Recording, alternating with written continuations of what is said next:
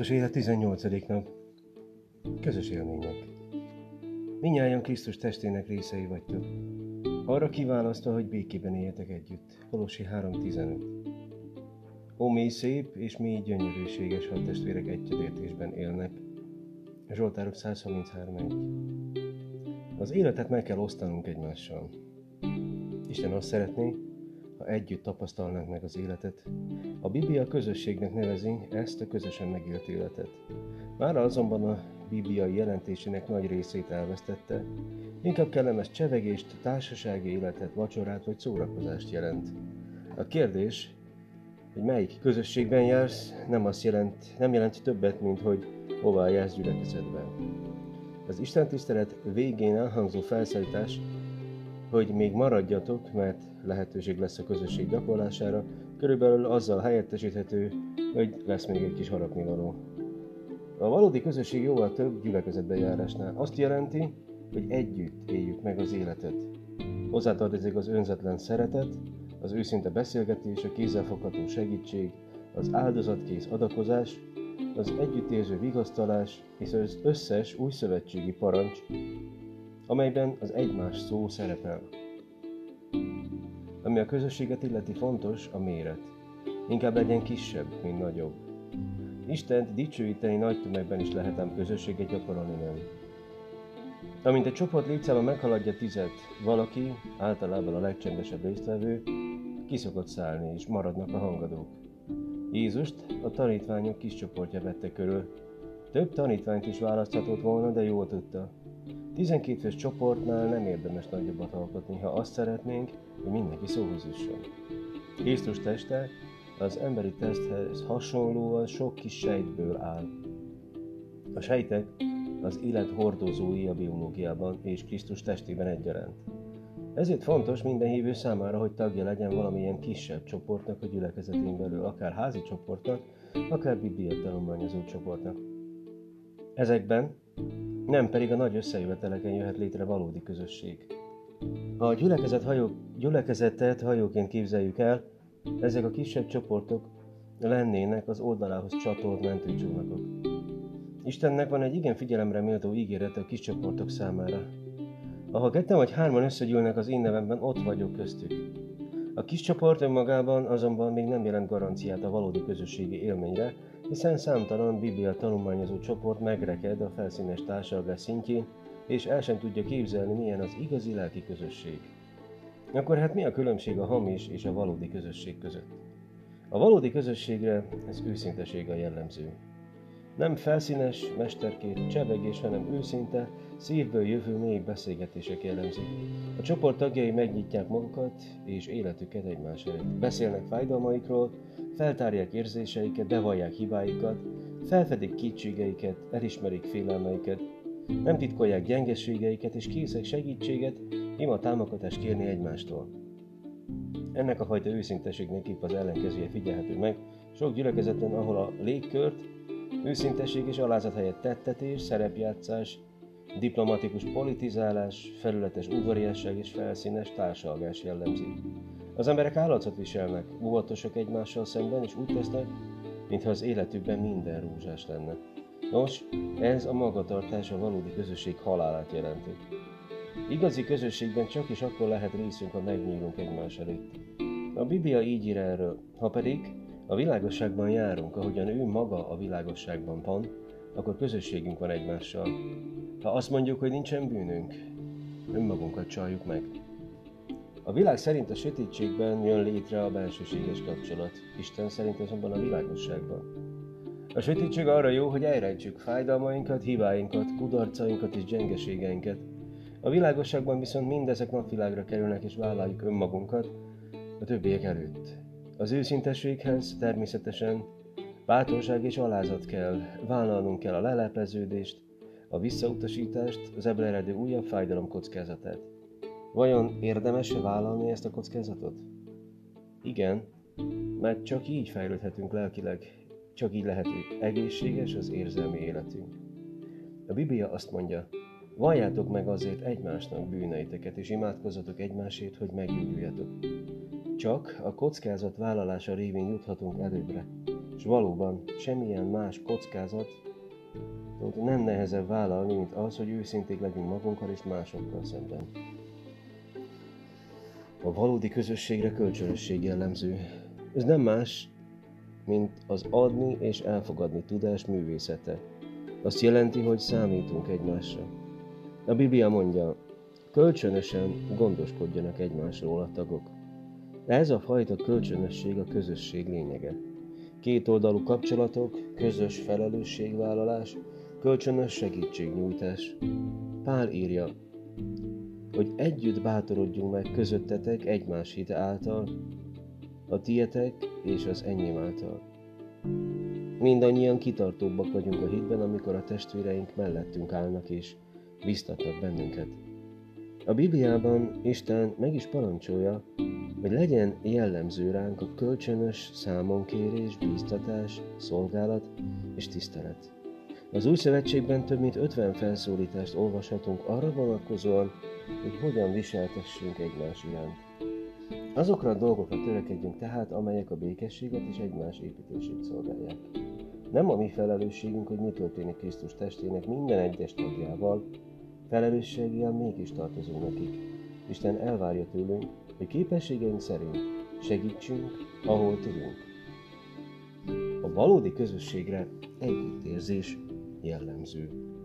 Az együttérzés nem tanácsadás vagy a másik ember fájdalmának gyors kikozmetikázását jelenti, hanem azt, hogy beleéljük magunkat ebbe a fájdalomba, osztozunk benne. Így gondolkozunk. Megértem, mi mész keresztül. Egyáltalán nem furcsa vagy beteges, hogy így érzed magad.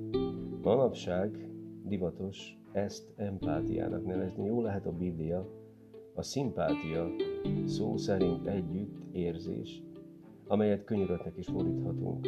Szót használja. Öltsetek tehát magatokra, mint Isten választottai, könyörületes szívet, jóságot, alázatot, szelítséget, türelmet. Az együttérzés két alapvető emberi szükségletre is választ jelent, arra, hogy valaki megértsen minket, és arra, hogy lássuk. Normális az, hogy éppen érezzük ahogyan magunkat. Minden egyes alkalommal, amikor megértjük és elfogadjuk valakinek az érzéseit, közösség épül köztünk.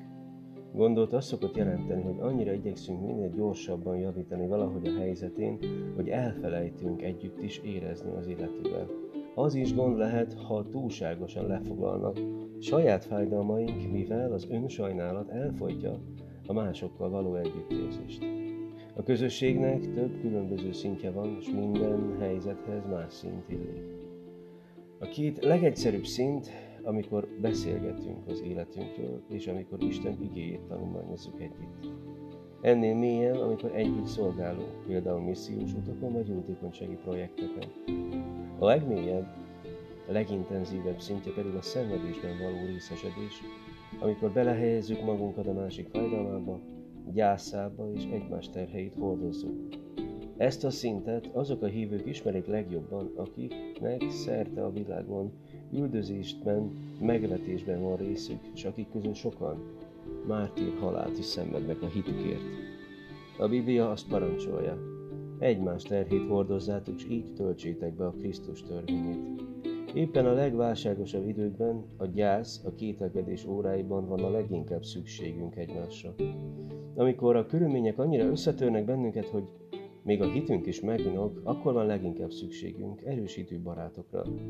Kell, hogy ott álljon mellettünk egy maroknyi csoport, akik helyettünk is hinni tudnak Istenbe, és át tudnak segíteni a nehéz időszakokon. Egy ilyen csoportban Krisztus teste akkor is valóságos és kézzelfogható, amikor magát Istent távolinak érezzük. Jobbnak is éppen erre volt szükség a nagy szenvedései idején. Így kiáltott, baráti szeretetre van szüksége a szenvedőnek, ha elhagyta is őt a mindenható félelme. A valódi közösségre irgalom jellemző. A kegyelem légköre kell, hogy körülvegye, ahol a hibáikat nem dörgölik az óruk alá, hanem inkább elfelejtik. A közösség akkor jön létre, amikor a kegyelem győzedelmeskedik az igazság fölött. Irgalomra mindenkinek szüksége van, hiszen mindenki elbukik olykor, és segítségre van szüksége a talpra álláshoz. Tehát irgalommal kell fordulnunk egymás felé, és el is kell fogadnunk egymástól az irgalmat. Isten megmondja, amit tegyünk, amikor valaki védkezik. Bocsássatok meg neki, és vigasztaljátok meg, hogy a túlságos nagy szomorúság valamiképpen meg ne emészze az ilyet. Megbocsájtás nélkül nincs közösség. Isten figyelmeztet. Bocsássatok meg egymásnak. Mivel a keserűség, a sértődöttség mindig romboló hatással van a közösségre. Mivel tökéletlen bűnös emberek vagyunk, előbb-utóbb elkerülhetetlenül megbántjuk egymást, amikor együtt vagyunk. Időnként szándékosan, időként akaratlanul okozunk fájdalmat egymásnak. Bárhogy legyen is, jelentős adag kegyelemre, irgalomra van szükség ahhoz, hogy létrejöhessen és fenn is maradhasson a közösség. Viseljétek el egymást, és bocsássatok meg egymásnak, ha valakinek panasza volna valaki ellen, ahogyan az Úr is megbocsájtott nektek, úgy tegyetek ti is. Isten irántunk tanúsított kegyelme kell, hogy az emberek iránti szeretet és irgalmasság állapotát felébressze bennünk. Ne feledjük, annál többet nem kell megbocsájtanunk az embereknek, mint amennyit nekünk megbocsájtott Isten. Ha valaki megbánt, el kell döntenünk, hogy a bosszúba vagy a kapcsolat helyreállításába fektetjük-e energiánkat és érzelmeinket, a kettő együtt nem megy. Sokan azért nem bocsájtanak meg szívesen, mert nem értik a különbséget a bizalom és a megbocsájtás között. A megbocsájtás ugyanis a múlt eltörlését jelenti, míg a bizalom a jövőre vonatkozik. A megbocsájtás halaszthatatlan kötelességünk ettől függetlenül, hogy történt-e bocsánatkérés. A bizalom kiépüléséhez azonban időre van szükség, és kell, hogy legyen alapja. Ha valaki újra meg újra megbánt bennünket, az azonnali megbocsájtás mindig követelmény Isten részéről, ám nem kell újra azonnali bizalmat adnunk neki, és nem kell engednünk, hogy újra megbántson. Az illetőnek előbb bizonyítania kell, hogy valóban tartósan megváltozott. A legjobb környezet a bizalom visszaállítására kis csoport támogató légköre, ahol a biztatás és a számonkérés egyszerre valósul meg. A fentieken kívül is számos előnye van a közösségépítés mellett elkötelezett kis csoportnak. A keresztény élet fontos eleme, ezért nem szabad elhanyagolnunk. A keresztények már több mint 2000 éve gyakorolják, gyakorolják a közösséget ilyen kisebb csoportokban. Aki nem tartozik egyhez sem, az nincs tisztában azzal, hogy milyen sokat veszít. A következő fejezetben megvizsgáljuk majd, mi szükségeltetik ahhoz, hogy létrejöhessen az e fajta közösség hívők között, de remélem már ebben a fejezetben is sikerült felkeltenem olvasóim érdeklődését, és szívesen átélnék a valódi közösségre jellemző őszinte, kölcsönös, támogató, együttérző irgalommal teljes légkört, hiszen közösségi életre teremtettünk. 18. nap vizsgáljuk meg céljainkat. Elmékedj rajta! Szükségem van a többi hívőre. Tanuld meg, egymás terhét hordozzátok, s így töltsétek be Krisztus törvényét. Galata 6.2 Gondold át, mit tehetnénk ma azért, hogy mélyebb szinten közösséget gyakoroljunk egy másik hívővel.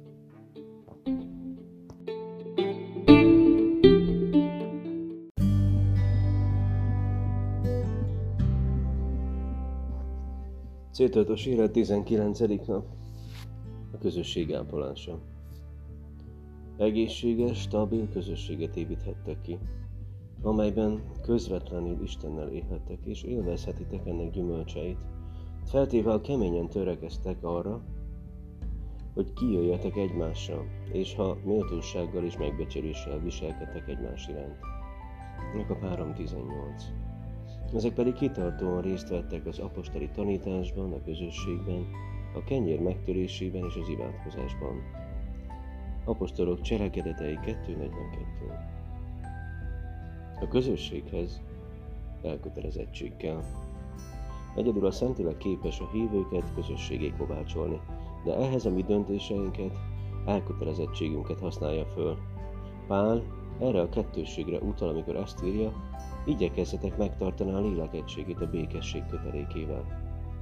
A szeretetteljes keresztény közösség kialakulásához tehát Isten hatalmára és az emberi erőfeszítése egyaránt szükség van.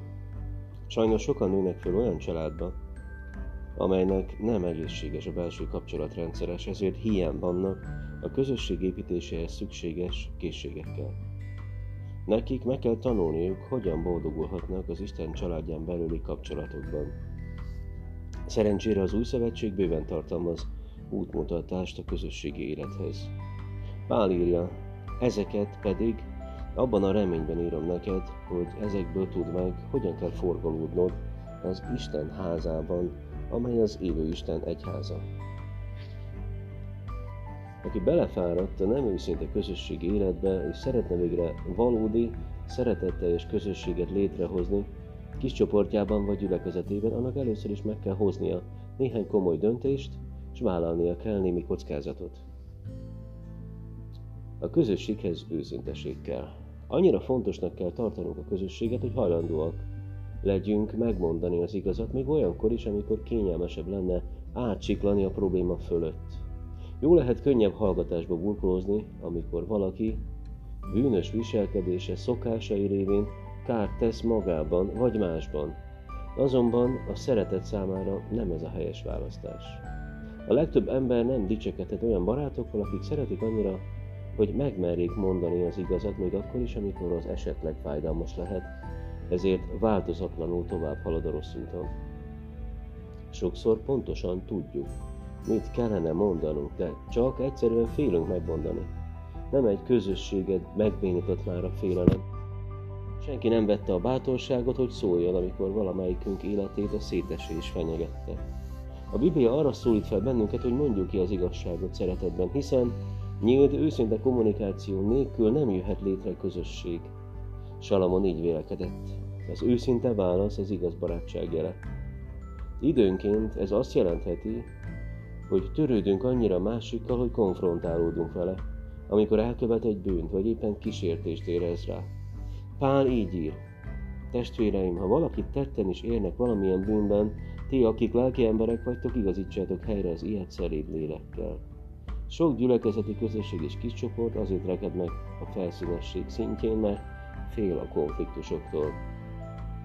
Amikor felmerül valamilyen kellemetlen, feszültséget keltő kérdés, a hamis békesség védelmében inkább gyorsan átsiklanak fölötte. Rendszerint előrébb ilyenkor a diplomata, aki igyekszik elsimítani a felborzott kedélyeket, a kérdés megoldatlan marad, az emberek pedig a meghiúsult kísérlet kellemetlen emlékével élnek tovább. Mindenki tud a problémáról, de senki nem mer beszélni róla. Tökéletes táptalaja ez furcsa titkoknak, plegykáknak. Pál nem köntörfalaz a megoldást illetően. Ezért tehát vessétek le a hazugságot, és mondjatok igazat mindenki a fele barátjának, mivel hogy tagjai vagyunk egymásnak. A valódi közösség alapja, legyen szó akár házasságról, akár barátságról vagy gyülekezetről, mindig az egyenesség. Sőt, a kapcsolatukban maguk a konfliktusok nyitják meg az utat a bensőségesebb viszony felé. Amíg nem annyira fontos számunkra egy kapcsolat, hogy hajlandóak legyünk a konfrontációra és a mélyen meghúzódó akadályok leküzdésére, addig nem is kerülhetünk igazán közel egymáshoz. Amikor azonban megfelelő módon rendezzük a konfliktust, felismerve és tisztázva a különbözőségeket, akkor közelebb kerülünk egymáshoz. A Biblia azt mondja, aki figyelmezteti az embereket, az végül kedvesebb lesz annál, aki csak hizeleg. Az egyenesség mindamellett nem jogosít fel arra, hogy kedvünk szerint bármit megmondjunk, akkor és ott, amikor és ahol akarjuk. Nem egyenlő a durvasággal. A Biblia azt tanítja, hogy mindent a megfelelő időben és módon kell tennünk. A meggondolatlan szavak nehezen gyógyuló sebeket ejtenek. Isten arra kér bennünket, hogy szerető családtagok módjára beszéljünk egymással. Idősebb férfit ne dorgálj meg, hanem incs, mint apádat. A fiatalabbakat pedig, mint öcsédet. Az idősebb asszonyokat, mint anyádat, a fiatalabbakat, mint hugodat. Szomorú, hogy milyen sok közösséget tönkretett már az őszintesség hiánya. Pálnak például meg kellett feddenie a korintusi gyülekezetet, amért passzívan, csendben eltűrte az erkölcstelenséget. Senki nem vette a bátorságot, hogy felszólaljon ellene, ezért Pál ezt írta. Mert én, aki testben távol vagyok, de lélekben jelen, mint jelenlévő már ítéltem a felett, aki így cselekedett. Teste pusztulására, hogy lelke üdvözöljön az Úrnak a manapján. Mert nem tudjátok, hogy egy kicsiny kovász az egész tésztát megkereszti? Ne éljetek közösségben azzal, akit bár testvérnek neveznek, de parázna, nyerészkedő, válványivádó vagy rágalmazó, részeges vagy harácsoló. Az ilyenekkel még együtt se egyetek. Mert mit tartozik rám, a kívül lévők felett ítélkezzem? Nem a belül lévők felett ítélkezteket is? A közösséghez alázat kell. Az önzés, az önelégültség, a büszkeség mindennél gyorsabban képes lerombolni a közösséget. A büszkeség falat, az alázat hidakat épít az emberek közé. A kapcsolatokat megolajozni, hogy gördülékenyen működjenek, alázattal lehet. Ezért mondja a Biblia, egymás iránt pedig valamennyien legyetek alázatosak. A közösségben akkor lehetünk jól öltözettek, ha alázatot öltözünk magunkra. A fenti vers így folytatódik, mert az Isten a gőgösöknek ellenáll, az alázatosaknak pedig kegyelmet ad. Ezért is kell alázatosnak lennünk. A büszkeség ugyanis útját állja Isten kegyelmének, és enélkül pedig nem vagyunk képesek növekedni, megváltozni, gyógyulni és segíteni másoknak. Isten kegyelmében úgy részesülhetünk, hogy alázatosan elismerjük szükségünk van rá. A Biblia szerint valahányszor büszkeség van bennünk, ellenszegülünk Istennek. Meglehetősen esztelen és veszélyes választás. Az alázat egészen gyakorlati módon fejleszthető. El kell ismernünk a gyengeségünket. Türelmesen el kell viselnünk mások gyengeségeit. El kell fogadnunk a bírálatot, és másokat kell reflektorfénybe helyeznünk. Pál azt tanácsolja, egymással egyetértésben legyetek, ne legyetek nagyra törők, hanem az alázatosokhoz tartsátok magatokat. A filippi beli hívőknek pedig ezt írja, semmit ne tegyetek önzésből, se hiú dicsőségvágyból, hanem alázattal különnek tartsátok egymást magatoknál, és senki se a maga hasznát nézze, hanem mindenki a másokét is. Az alázat nem azt jelenti, hogy kevesebbre tartjuk magunkat, hanem azt, hogy kevesebbet gondolunk magunkra.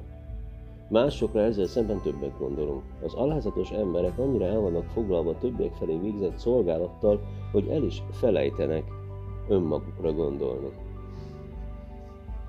A közösséghez udvariasság kell.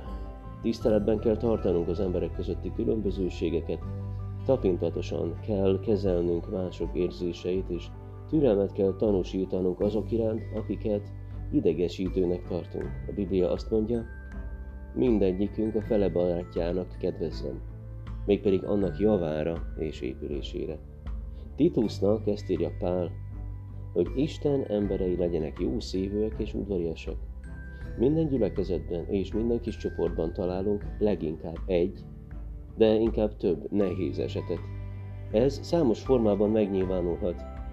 Vannak különlegesen nagy érzelmi szükségletű emberek, komoly önbizalomhiánytól szenvedők, idegesítő szokásokkal rendelkezők, vagy társasági életre felkészületelek. Nevezhetjük őket úgy is, különleges kegyelmet igénylők. Isten azért helyezte el őket a közösségben, hogy ők is és mi is épüljünk belőle. Kiváló lehetőséget szolgáltatnak ugyanis arra, hogy növekedjünk.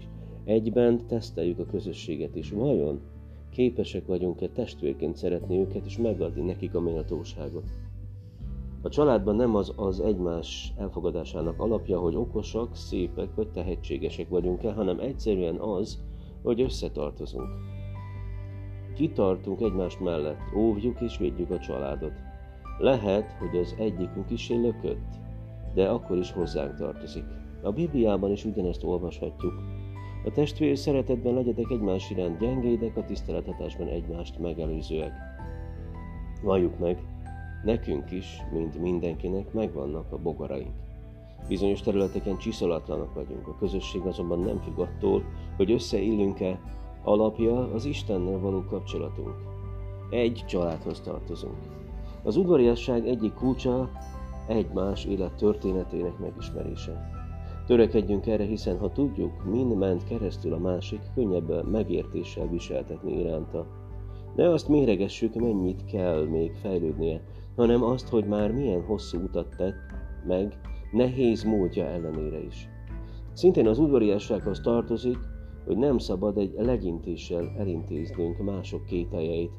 Azért, mert mi nem találunk valamit aggasztónak, még lehet létjogosultsága az érzéseknek.